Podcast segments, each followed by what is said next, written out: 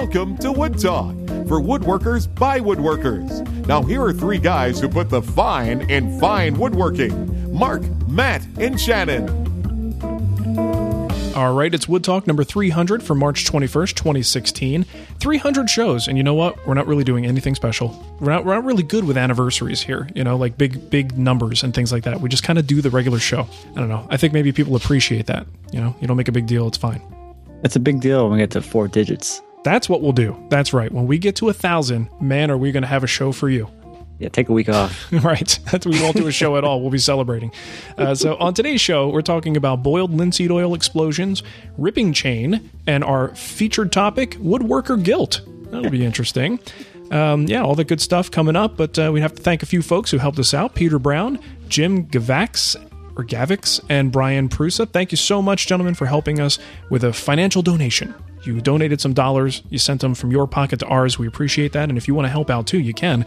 Go to woodtalkshow.com, look over in the side column for those donation links, and set up a one time donation or a recurring donation. All very small amounts, but every little bit helps, and we really appreciate that support. Let's get into what's on the bench. I'll go first. Uh, not really exciting woodworking related stuff, but shop improvement stuff. I may have alluded to this in the last couple of weeks, but uh, finally got the exhaust fan. Inst- whoops, just kicked the desk with my knee. Uh, got the exhaust fan installed in the wall and next up will be venting my dust collection outside. And, you know, being in a sort of extreme climate uh, as far as the climate goes around the country, obviously very hot here. Uh, you got to be concerned when you're punching holes in the envelope. Uh, my buddy Vic immediately called me. I didn't get a chance to call him back, but uh, he's hey Vic. He, yeah, hey Vic. Um, he's Mister uh, Environmental uh, sort of guy excuse me so he actually um, was like you, gotta you gotta cover that thing up. Like you can't keep that that vent just sitting there. You're gonna have to make sure you seal that up. Otherwise you're gonna have all kinds of problems. Um, so yeah i'm not gonna obviously run these um, run the uh, the big exhaust fan while the air conditioning is on. It's just kind of there for cleanups and bursts and things like that. Um, the dust collection on the other hand that will run you know when there's when there's air conditioning on and that's just sort of uh, something i'm gonna have to deal with. I don't it will probably drop the temperature, but my shop is a shop. It's not like my living room. So if the temperature spikes up a little bit, it's not like I'm walking around in the, the lap of luxury uh, in there um, where it's got to be like the perfect temperature. I'm usually sweating anyway. It's it's active work. It's dusty. It's dirty. I just want the, the temperature to be you know somewhere below 90, and I'll be happy. so you know, so a little bit of air going out for the dust collection. I don't really think that that's too big of a deal. Um, but that's the second upgrade going in. So glad to see it. Uh, less dusty environment. Just I feel better about not having that filter stack in the shop. I know it's supposed to be fine fine, but there's just something about it. I always get like nervous about air leaks and the, not cleaning it enough and, and, you know, dislodging all the dust from all the pleats.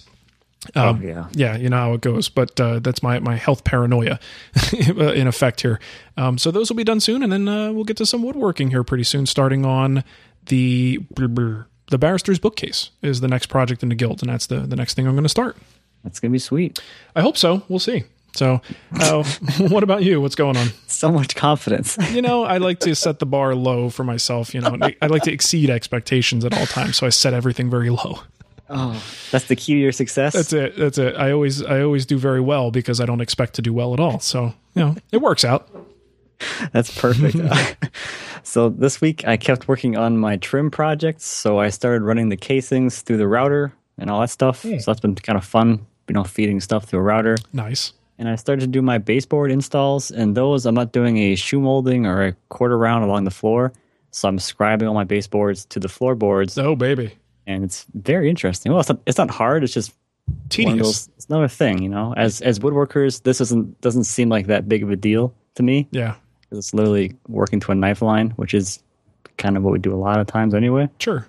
So it's just one more thing with the install, but I, I really like I like the look a lot. It's really clean, and I don't have it. It's not the first one I did isn't super perfect. There might be like a 32nd of an inch gap here or there between the floor and the baseboard. Yeah, but it's it's on the floor. Right. I mean, you're not really going to see, see that gap is my son. Yes, and small and bugs. He'll be he'll be standing up soon. So, right. You know, where about that anymore? What are you doing the uh, What are you doing the work with to do the final finessing on your, your line? I I scribe the line with a, a a knife on a block, so I have a consistent um, whatever scribe line, whatever. Yeah. Mm-hmm. And then I'm doing, I'm rough cutting it at the bandsaw at a bevel. So just the front edge is going to touch the, the floor. Right. And then I'm, ref- I'm refining that down to the line with a, uh, a hand plane. Nice. So it's literally like when you, it's super easy because it's, it's a knife line, so you can see exactly when you hit that line because you can get that little fiber. Whatever you can see a little fiber like kind of flake off or whatever. Right, right. So you know exactly when you hit your knife line. You get dead on. That's awesome. Yeah, it's awesome. Very That's nice. good. You know, plus like I, I'm kind of at an advantage compared to like a trim carpenter because I literally just like scribe the baseboard, bring it down to the shop. Right. Like- Exactly. Yeah. Most guys, most bench. installers don't have a shop in the basement. You know. yeah. no, that's pretty cool. that worked out pretty well. And then I finished up doing some slabbing this past weekend and uh, moved the slabs, got them stacked. That's always quite the workout because um, I'm not a big guy, and these slabs easily weigh more than I do most of the time. Yeah, yeah. They test your manhood. so it's always always interesting to do that. But I got those all out of the way. I'm ready for my next log there. And um, what was it? Yesterday, Saturday, Sunday. My wife and I were out in the shop, and since it is Get Woodworking Week this week, I was out there with her, getting her doing some spoon carving because she's wanted to try that for a long time Sweet. because it's so glamorized on Instagram. Right. exactly. Everyone makes a beautiful wooden spoon there. Very nice. So how did she do? She's not done yet. Oh, she's still working. Okay. Did She, she? carved she carved the bowl and then she we cut the outside of the uh, the shape out on the bandsaw. Mm-hmm. And now she's working on the outside profile. Very nice. Did she enjoy it? I think she did. Yeah. Is it? Because sometimes it's like you, you, it's tough to gauge. You know, are they just humoring you, or is she actually enjoying herself? Well, she's committed now because they're making a video. So Oh, yeah. She's got No. no choice. Exactly. Yeah, you got her hooked. It's fine. Who cares whether she likes it or not? She's in the video. It's perfect. Good deal, man. That sounds great. Uh, how about you, Shannon? What's going on? Oh, nothing because you're not here. Oh, I understand. So I think uh, Shannon, where is he? Williamsburg or something? What's he doing? yes. Okay, yeah. so he's on According his vacation. Instagram, at least he is. All right, he's on vacation because he's a slacker uh, and he's doing something else. So that's uh, we should have mentioned that at the top of the show, but obviously Shannon's not here today. Uh, it's just a two man operation here. Okay, so getting into what's new, you want to take the first one? You already kind of alluded to it. Yes, I did. This week, the 20th through the, what's Saturday? The uh, 26th is Get Woodworking Week here, March 2016. It's a yearly thing for woodworkers to, you know, get off their butts, get out in the shop, get woodworking, and possibly take someone out there with you, teach them the craft, and get them into it as well. Uh, it's a lot of fun. I, I mean, I had a great time just out there with my wife. She doesn't step foot in the shop very often, and usually it's just to like get me out of it. So it was cool to be out there for like an hour and a half, just watching her uh, woodwork. And I got to. It was nice because I was running the camera, so I don't have to worry about like setting up shots and then like making sure I'm in frame or anything. Yeah, it's a nice change of work pace. and then just run the camera. Yeah, that's great. Yeah, this is awesome. This is a yearly thing that Tom Iovino came up with, and I, uh, you can still find information on Tom's website at uh, tomsworkbench.com slash get dash woodworking. Um, I don't know how involved Tom is this year, but uh, that's where you can find all the information about it. Uh, so it's a great thing, great idea, and hopefully we'll see a lot of good content uh, come out as a result of that. All right, let's get into our kickback. Um, couple All right. of yeah, all right. Uh, okay, you're okay. I'm okay. Let's Good do it. transition. Um, I'm good at those. Brian called in. Actually, we have two voicemail kickbacks for you. This one has nothing to do with woodworking, but uh, I think Shannon will probably listen to this while he's on the road, so uh, he'll enjoy it. Hello, Wood Talk. This is uh, Brian Reich from Mifflinburg, Pennsylvania, and uh, I got some kickback for Shannon about his um, website update issue that he was having. Sorry, this has nothing to do with wood. um, anyway, Shannon, um, the issue that you had with replacing all of those codes all over your website. Um, I know uh, the Hand Tool School runs on WordPress. Sounds like the perfect job for a plugin called Better Search Replace. Uh, check it out. Uh, if you've got like uh, short codes out all over your website, Okay, I'm not going to play the whole thing because he goes into some details about it. Obviously, you know, has nothing to do with the show, but I wanted to play it for Shannon. so there you go. Check out that plugin, Shannon. Get it done faster, man. You know, there's always a plugin for something out there. Just about everything you could think of. Uh, cool. All right. So next one uh, is from Kevin about variable speed on Sanders. Hi, this is Kevin in Michigan. I just got done listening to one of your podcast comments regarding variable speed on rotary sanders and the fact that you don't You know what's funny about the way he said that? I almost imagine air quotes when he says your podcast on variable speed Sanders. it's like Exactly what it sounds like. There's a little actually. contempt in his voice there. That was uh, pretty good. Let us know if you hate us, Kevin. We're curious. Uh, and so here's the rest of his voicemail. uh, find a need to turn it down. In my mind, the higher speed uh, is a more aggressive cut. So I do turn it down when I'm doing something uh, like near a delicate edge, or I turn it down using finer grits just uh, to try and be a little bit less aggressive with the amount of material being taken off. Uh, that's my thought. I don't know if it's valid or not, but uh, just so I provide that kickback. Thanks. Well, there you go. That's another opinion. I, I guess whatever works for you. You know, if lowering the speed does the trick and gets the job done, go for it. Uh, it's just something I, I usually find that lowering the speed doesn't necessarily help me control the sander any better in a situation like that. It just makes the rotation and the the the, the possibility for more swirls in the surface. So I tend to stay away from it. But mm-hmm. hey, if it works for you, who's who's to argue? Uh, let's see what else we got here. Okay, so now let's go into uh, some cool kickback. Uh, this is one of those things, once in a while on the show, we talk about something that strikes a nerve with people and we get some interesting feedback on it. Um, I haven't kept up with the comments. I don't know how much there was in terms of commentary on the website itself. Uh, but we, you, okay, I have to go and check it out. But I picked two out of our uh, kickback submissions from our form, and we'll read those in a minute. Two two different viewpoints here. Um, but we did have one one guy. I can't remember his name. Left a very very long comment, and uh, we didn't publish it just because he got very. Mm, over the line, I guess you would call it. And I think he probably would, you know, hate me because it's a politically correct thing to not publish his comment. Uh, but I do like to keep our, our stuff family friendly, and there were just some words that I don't think were appropriate to to publish. But point was, he was angry, and uh, a lot of people are angry about this kind of thing and the sort of um, the issue, the exact issue we brought up about how uh, the fear of litigation and the helicopter parenting and all this stuff that that really gets people annoyed. So uh, the, we thought these were kind of cool uh, kickbacks to to give you some perspective on what other people thought. So Matt, you want to take that first one? All right, it's from Stein uh, regarding kids in the shop. My parents have always been a, of the DIY persuasion, so I grew up with a small shop in the basement and lots of small and big projects around the house. I've been told my first encounter with a sharp tool before I could walk. Oh, pretty good. Wow. Granted, there was an eagle eyed grandfather with both hands at the ready hanging on to me. That's probably a good idea. I cannot recall at any point my parents denying me to use a tool in the shop when I asked to. I was, of course, ingrained with shop safety from a very, very early age, and as a result, or as a result, at some point in elementary school, I was allowed to go into the shop and use hand tools unsupervised as long as my parents were home. I can only remember one single incident where I hurt myself in any significant way. I was sawing out a notch when I suddenly became aware that I was bleeding. I had sawn through my nail on my thumb and um, and just barely scratched the skin beneath. So I found my mom, got her to rinse the wound, patch me up, and then I went out and finished the cut, paying close attention to my fingers this time. Hmm. My parents' philosophy. It's, uh, Interesting spelling, right? Yep. With F's. That's Ph- Philo like Sophie. I think that was just to throw me off. Yeah, probably. Yeah. My parents' philosophy through this, as long as you can be patched up, it's okay to get hurt. You learn much faster that way. If I have kids one day, then if I have kids one day they'll get the same treatment, I'm sure of that. There you go. Well said, Stein. Uh, all right, next one here is from Aaron. He's kind of angry. He says, I really like you guys. However, after the question regarding someone else's child in the shop, your responses really got on my nerves. To say I can't stand modern society's bubble wrap approach, then go on about how you wouldn't let someone ch- you wouldn't let someone's child in your shop without prior permission, supervision, etc., makes me believe people like you are part of the problem with society.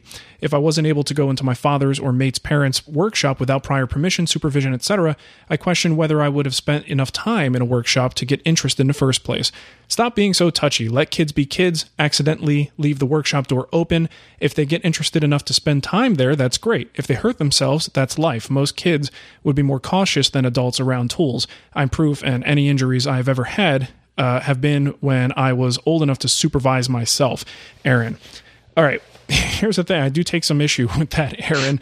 Um, you know, if you think that it's okay today, now I'm not saying this is right or wrong, but if you think it's okay to let someone else's kid come into your shop, that's your prerogative, but you are asking for problems. It's it's not okay today.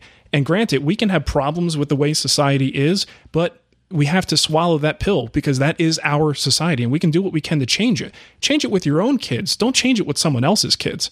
Because I'd have a serious problem if someone made that decision on something like that for my child. I mean, the bottom line is kids in the shop, regardless of what his last sentence said about being safer, I think that's BS. Kids will not be safer in a shop uh, than an adult. Kids think they're, they're have sort of that invincibility mentality. Uh, I don't think it's a good idea to just leave a kid unattended in a shop and say, "Oh, that's life."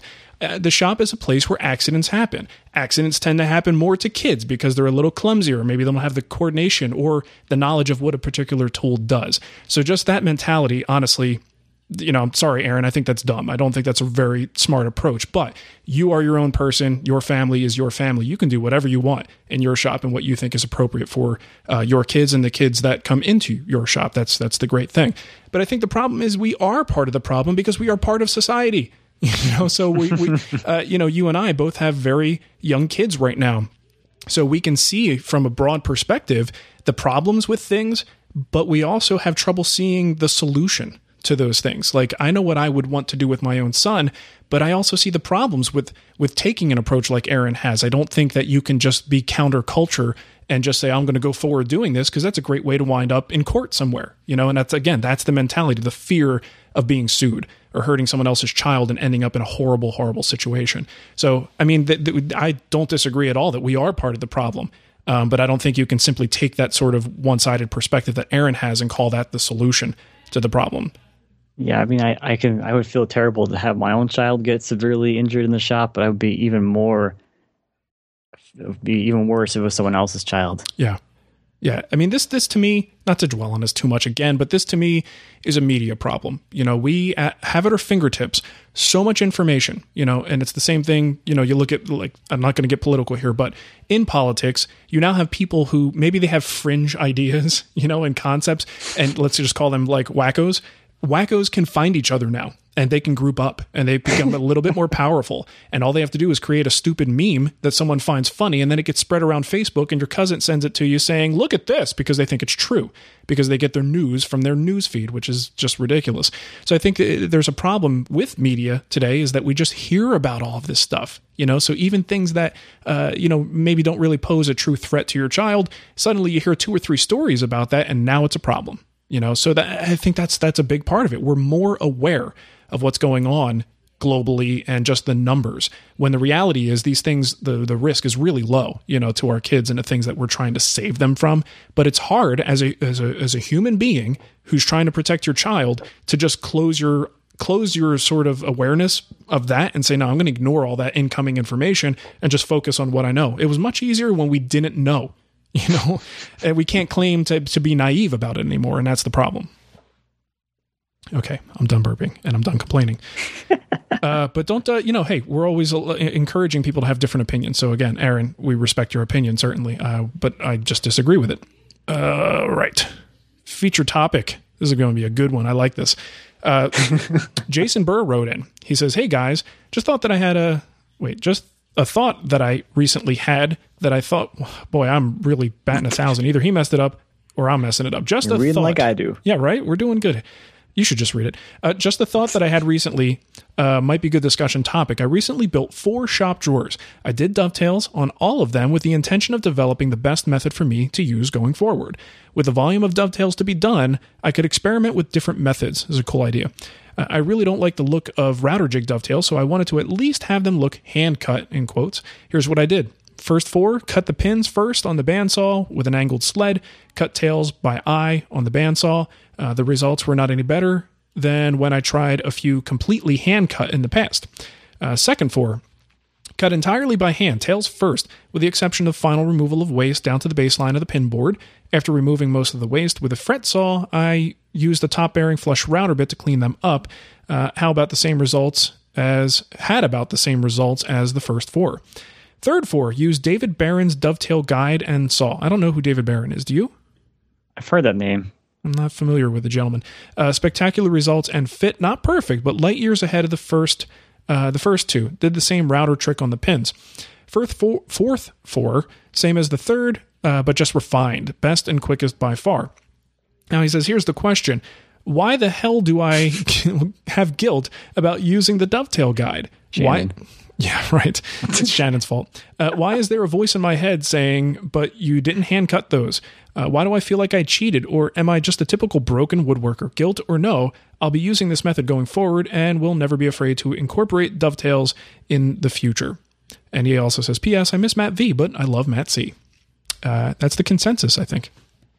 So I thought this was an interesting topic, not to specifically even answer Jason's question, but uh, talk a little bit about woodworker guilt. And I think it's something that as we start to learn finer and finer techniques, we become aware of sort of maybe the old way to do things or the the quote unquote right way to do things, depending on what you know school or camp you're in um, you start to look at other methods that maybe you used when you first started out or things that can be interpreted as shortcuts, and you start to feel guilty about using those shortcuts. So it's something that I think evolves with you as a woodworker. Maybe some people get a little bit more. I don't know, let's say, let's call it snooty, you know, to some extent, a little bit snooty about the techniques and things that they use. But I think some people go the other way.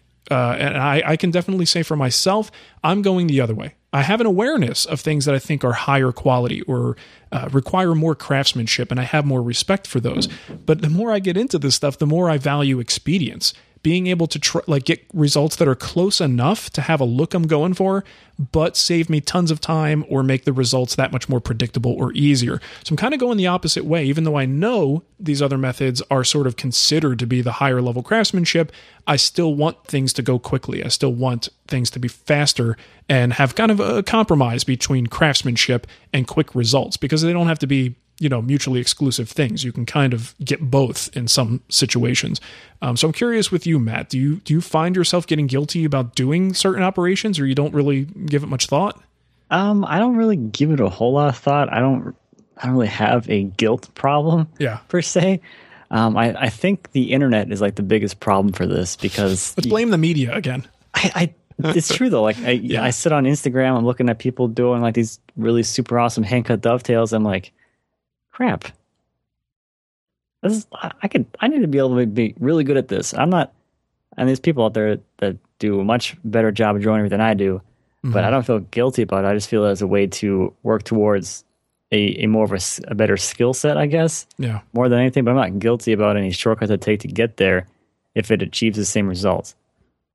Yeah, I mean, one thing is, I think a lot of times it may achieve close results for me. You know, I'm never going to get exactly the same thing, but I can get pretty darn close to the point that like 80% of the people out there will not be able to discern between, you know, using the dovetail example, the hand cut uh, pins and tails, and the one that I use the bandsaw to cut.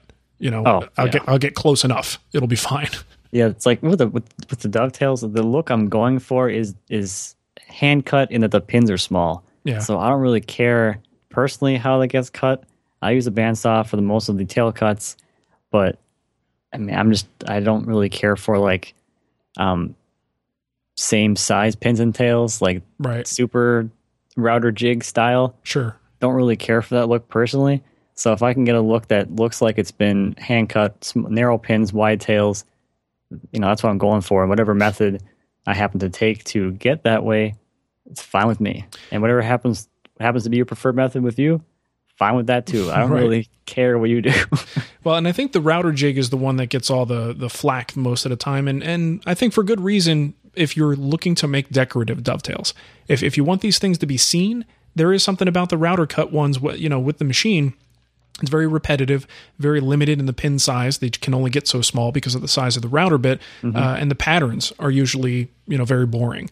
But if you go with hand cut, you have a lot more options there. So that's I think that's where you might start to feel some guilt is like, well, I could use this other method, you know, it's much faster, but the problem is it's not going to look nearly as good. And these are showpiece dovetails, so you might have that inclination to do the the, the hand cut for that reason. Um, but ultimately, you know, I just think the guilt is like you said, it's it's the internet coming together and making you aware of certain things and then you start to feel guilty about it. Whereas if you weren't aware and you were just making something called dovetails to impress your family and friends, they would all be like, well, look at those beautiful dovetails. And you'd be like, yep, I cut them with my router jig, my, my lead jig. Mm-hmm. And you'd be happy about it. You know, so I just think, you know, take a step back, look in the big picture, what you're building, even with machine cut dovetails, is going to knock the pants off of anything out there, any other furniture you could buy in a store. You're still making a high quality, potentially heirloom quality piece of furniture that you should be proud of. You know, so you know even go ahead. I'm sorry.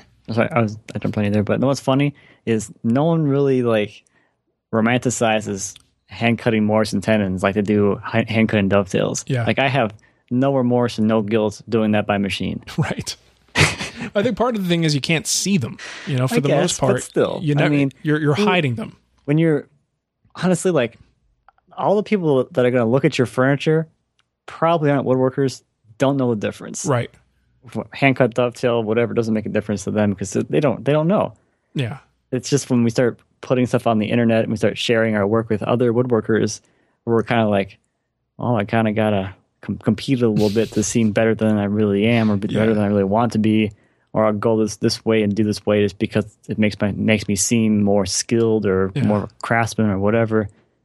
I think it's just woodworkers doing stuff with other woodworkers. It's sort we're, of our, a we're our own worst enemies. kind of yeah. It's it's like a woodworker status symbol of sorts. When you say that I've I did this thing by hand, everybody's like, oh, ooh, you know what? I, I I have high respect for you. Uh, you know, it reminds me of just in general with social media. I saw this one video. I can't remember who made it, but it was showing how this this one guy just has a very sad life. But they show his day as he's going through and the things he does is he snaps a picture of himself in these situations where that little picture looks great looks like he's having a time of his life but the real situation and what he's actually doing is just kind of depressing you know and he's just taking these shots posting them on instagram and it's like oh this guy has the best life but the reality is he doesn't you know and i think not to go to that extreme but there's something there you know with woodworkers. You try to get the shot that that makes the piece look the best uh you know and put your best foot forward to impress your woodworking friends you know? It's just human nature i think to do something like that but anyway, so I'd be curious to hear from uh, from the audience if you guys have woodworkers guilt. Do you uh, you let that dictate what you do? Do you do something the the slow or more difficult way just so that you could tell people that you did it the hard way, or do you not care? I'd be very curious to see what people think about this. All right, I think now's a good time to talk about our friends over at Harry's. Now, here's the thing, dude. I'm going out of town for a couple of days. Now, when Marco's out of town, ideally he doesn't want to shave while he's out of town. So usually I go for sort of the rough look. I kind of use the clippers to kind of keep a little stubble going, but trim down so it's you know in control. Uh, but when I'm going away, I actually like to clean shave, so I have the longest lasting period of time that I don't have to bring a razor or any kind of shaving device with me. Right. So of course. What I did today, picked up my Harry's razor. And here's the thing I'm still using, because I don't use it that often, I'm still using the same cartridge that I've had for a long time. I haven't had to change it out, and this thing is still super sharp. And I've got a pretty intense beard. Uh, that's a good challenge for a razor blade. And this thing is still doing great. So I picked out the shaving cream, loaded uh loaded up my face, lathered it up, and clean shaved. And I feel smoother than I have in a very long time, which is is quite nice. So got to recommend this stuff. Uh, works really really well. Um, so excuse me. Hold on, I got to get a drink of water. Shave your throat too. I think I did. Maybe I went a little bit too deep. Oh, very good. Uh, so, Harry's is the only shaving company that has both amazing quality and low prices. They feature German engineered five blade cartridges that produce a close, comfortable shave, no cuts or burns. Quality is guaranteed, and they'll give you a full refund if you're not happy. They cut out the middleman, so you get to take advantage of the factory direct prices. They're about half the price of the competition, and everything is shipped right to your door. It's kind of the best part. I mean, if you're lazy like me and you don't want to go to the store and buy this stuff, just ordering it online and having it show up is pretty killer. Uh, over 1 million guys have already made the switch, and thousands more switch every day. Why pay $32 for an 8 pack of blades when you can get them for half the price at Harry's.com? The Harry Starter Set is an amazing deal. Just $15, you get a razor, moisturizing shave cream, that's what I use today, and three razor blades. Now, Harry's doesn't like to discount because the prices are already super low, but we've worked out a special offer for you guys. Harry's will give you $5 off your first order with promo code WOODTALK. All one word, WOODTALK. Stop overpaying for a great shave. Go to harrys.com right now. That's H A R R Y S.com and enter the code WOODTALK at checkout and get yourself some sweet shaving action. Highly recommended. Shannon uses them every day. He loves it. Uh, and uh, for my infrequent use, I love it too. All right, let's move into our voicemail. Got one here from Luke. Question about uh, Wobble Dado. Hey guys, this is Luke from California. Um, I'm basically a beginner woodworker. Uh, for a while, I've been doing my woodworking with some kind of older tools that I've just sort of randomly collected, mostly shopsmith and other stuff. It's hand-me-downs, uh, garage sale stuff. And don't get me wrong, you know, it all works, but it, it hasn't been very much fun. And I do want to get into this hobby, so I decided to spend a little bit of money and buy some new tools. And now I have a question about putting one of my old tools together with one of my new tools and trying to figure out how to make it work. Uh, I picked up a table saw. It's the uh, Delta 36725, I think. It's basically Lowe's answer to Ridgid's uh, higher end carpenter saw. Um, and I have an old uh, wobble dado blade. Um, I guess sometimes they're also called dial a dado um, that I have never actually used. I uh, thought I'd try to use it, and the issue is that the space between the arbor on the new saw and uh, the lower blade housing guard, I don't know, might have to do with uh, dust collection, but whatever it is, it's really thin, and the wobble dado has a really thick center, and it just does not fit in there. So my question is, is it worth it to uh, modify my new tool by cutting out a little section of that housing so I could fit the wobble dado in, or should I just spend uh, the hundred bucks or so and pick up a dado stack? I've never used a dado blade. I've always used a router for that, but I wanted to learn since I've got the new table saw. I appreciate your guys' wisdom. Thanks a lot. Bye. So, what do you think, Matt? Modification or just spend a few more bucks and get you know a current modern dado blade? I would just get a new dado. The um, I've only used a wobble dado once, and the cut wasn't super great anyway. Yeah. At least compared to like a, a fairly relatively decent uh, modern, I guess, dado. Do they even make wobble dados anymore? I have no idea. I don't know if they do. They're you don't see them as often. I'm gonna go with the. I'm gonna call them modern dados. Yeah, modern like dado stacks. the the newer ones you can buy nowadays with the multiple blades and chippers produce a much better cut quality anyway. So I think eventually, regardless, you're gonna want to upgrade the wobble dado Mm-hmm. anyway. So I would just say go for that dado stack now, then Yeah. try and modify your saw. Yeah, that's a good point. It's an upgrade you're probably going to do anyway. So why not do it now instead of jacking up your saw? Because usually that that little housing thing in there does assist with dust collection. Uh, and a table saw is pretty horrendous collecting dust in the first place. So take that out, and I think it just gets worse.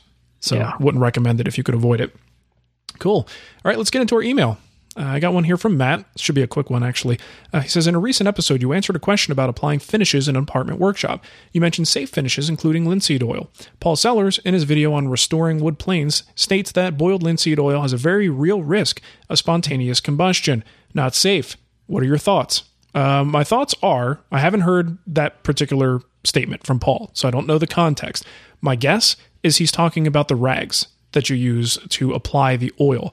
Generally speaking, just about any oil finish, for the most part, you want to be cautious about what you do with those rags because once you bunch them up and throw them in a corner, they could very well, you know, layer upon layer as the uh, oil starts to cure, it builds up heat, and you could have a fire. And that's a, a very real danger.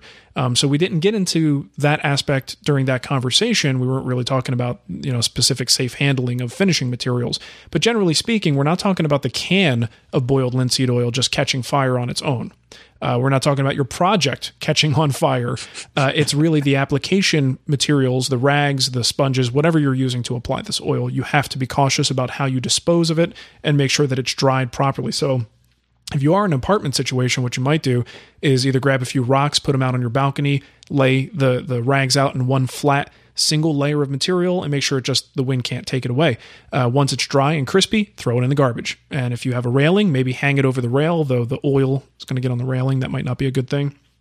But again, again, you sort of drape it over something, wait for it to dry, and then throw it away. But I don't think you're going to have any sort of serious risk about the boiled linseed oil can just spontaneously combusting on your balcony uh, and causing a problem like that. That shouldn't be too much of an issue. Um, so I might be wrong here. There might be some aspect of this I'm not thinking of, or some uh, a point that Paul was making in that. But I think you might you got to make the connection to the finishing application stuff, not just the the, the oil itself. That's where my my mind went on that one anyway too. So Yeah, yeah. It's a good point though, right? I mean, we didn't talk about other safety aspects in an apartment, but that would certainly be a concern if you're you're making waste. You need to know what you're going to do with it in an apartment situation. drape it over the uh, the curtain rods or the uh, you know, the shower curtain or whatever. There you go. Well, here's the other thing about faucet or something. That's the other thing about boiled linseed oil. Stinks. You know, that, Yeah. that does not smell good. So you're going to want that project outside as much as possible until the the boiled linseed oil fully cures. because that stuff smells nasty. Oh yes, Yeah. yes it does. Anyway, This next one's from James. Says, "Thanks to the new mat, I'm interested in chainsaw milling. You're welcome." Hmm. And being the woodworker I am, I want to analyze every aspect of it. So tell me, what is the difference between a crosscut and a ripping chain? Thanks, guys. Keep up the great show. P.S. Don't worry, Matt. I won't tell my wife you were the reason I want to spend more money. Wow. He will when he's pressured, and she's like, "Why are you spending this money? Why?" And then, like pesters him for a week, and then he'll say, "It was Matt's fault." It was my fault. ah. Sure. So the the difference between a ripping chain and a crosscut chain is the sharpening angle on the the tooth itself. They're really the chain like makeup, like the links are exactly the same. Um, so you could, if you wanted to, you could buy a crosscut chain and refile it to a ripping angle if you'd like to, if you're so inclined. Um, otherwise, they're exactly the same. You can buy a ripping chain with the angle already on there. Um, I know for my my chains and bars, I think a loop of ripping chain for my 42 inch bar is like forty seven dollars, and like a crosscut chain is forty four dollars or something like that. So the price isn't that much different. And for three dollars, um, I don't really feel like regrinding a chain because it takes like 20 minutes anyway for that many links. So I spend a little bit more money and get it pre-ground to the right angle and not have to worry about that. And the other the other thing is on the ripping chains, the rakers are typically filed a lot lower than on, on a crosscut chain to take a bigger bite. But otherwise, they could be literally made out of the same thing. Nice. Sounds Same, good. uh, same links and everything. There you go. So, uh, how else can we encourage James to spend more money? Uh, the Wood Talk uh, donation. Thing, Oh, hey, that's a good point. So he can. su- you mean he can support us if he wants to? he could. You may even buy a Wood Talk T-shirt. Wow, at the TWW store. Probably. Would, that's the best place I would go to find a Wood Talk T-shirt. It's the only place that comes to mind because it's not on Amazon. That's for sure. Um, yeah, so that that's awesome. Well done. Uh, you can support us if you want to. Set up a recurring donation at woodtalkshow.com. You can go to TWW store and get yourself a nice Wood Talk T-shirt. And if you want, doesn't cost you anything. Just go to iTunes, leave us a review. Um, and we got quite a few. Not going to be able to read them all, but uh, looks like Greg H. Woodworker, Steve Steesher, Slarv, Slarve. Interesting. Uh, and then this one, Richard in Largo says a Wood Talk sonnet. Now I'm going to do the best, but this is kind of old Englishy, and I did read through it once before we recorded. It didn't go well. Pretty funny. Uh, I'll do my best. Ready? His hybrid ways are known throughout the land. Though green and black he hath forsworn in part, he wieldeth steel with steady expert hand, and multi routes his way into our hearts. His towering cohort sweareth by the steel, and useth naught that cometh with a tail. Though though giant bear yet holdeth some appeal, Neanderthal? No, wise, pragmatic male. And joineth them a merry northern hoss, whose giggle filleth Chortle's special niche, the king of slabs and secretary's boss. Thou thou sayest log, he heareth only flitch. Tearing it up, right? This is good. Uh, so so long as men tune in and ratings see, so long lives this and this five stars, these three. It's really good for a woodworker. what do I know about poetry and uh, things like sonnets? But I, I thought that was fantastic. That was great. I got to put that on the website somewhere. Well done. Thank you, uh, Richard. We really appreciate it. Uh, so yeah, just head over to iTunes and you can leave us a review just like that. We'll, uh, if it's really, if you can rhyme and make a uh, poet, uh, poetry or some kind of sonnet like that, we will certainly read it or at least try to. Uh, but yeah, that was awesome. All right, you're not Shannon, but you can read the contact info, Matt. Oh, okay. Comments, questions, or topic suggestions, you have several different ways to contact us. Leave us a voicemail on Skype. Our username is WoodTalk Online. Call our voicemail line at 623-242-5180. You can use our fancy contact form at woodtalkshow.com slash contact or leave us a comment on our WoodTalk Facebook page. And if you're looking for the show notes, show notes or downloads from today's show or previous episodes, all 300 of them, mm-hmm. you'll find them at woodtalkshow.com. And then don't forget to check us out on our individual websites, Yes, those. those places. Uh, thewoodwhisperer.com, renaissancewoodworker.com, and mattcremona.com. Why not? Oh, reading them now? Yeah, Okay. we'll just say them. Why not? It's self promotion. It's all to good. shorten things up, but you know. I know the show's already short today. oh well, that's what happens when Shannon's not here to give us his lo- loquacious stylings. There you go. Yeah. All right. Well, thanks for listening, everybody. We'll catch you next time. See ya.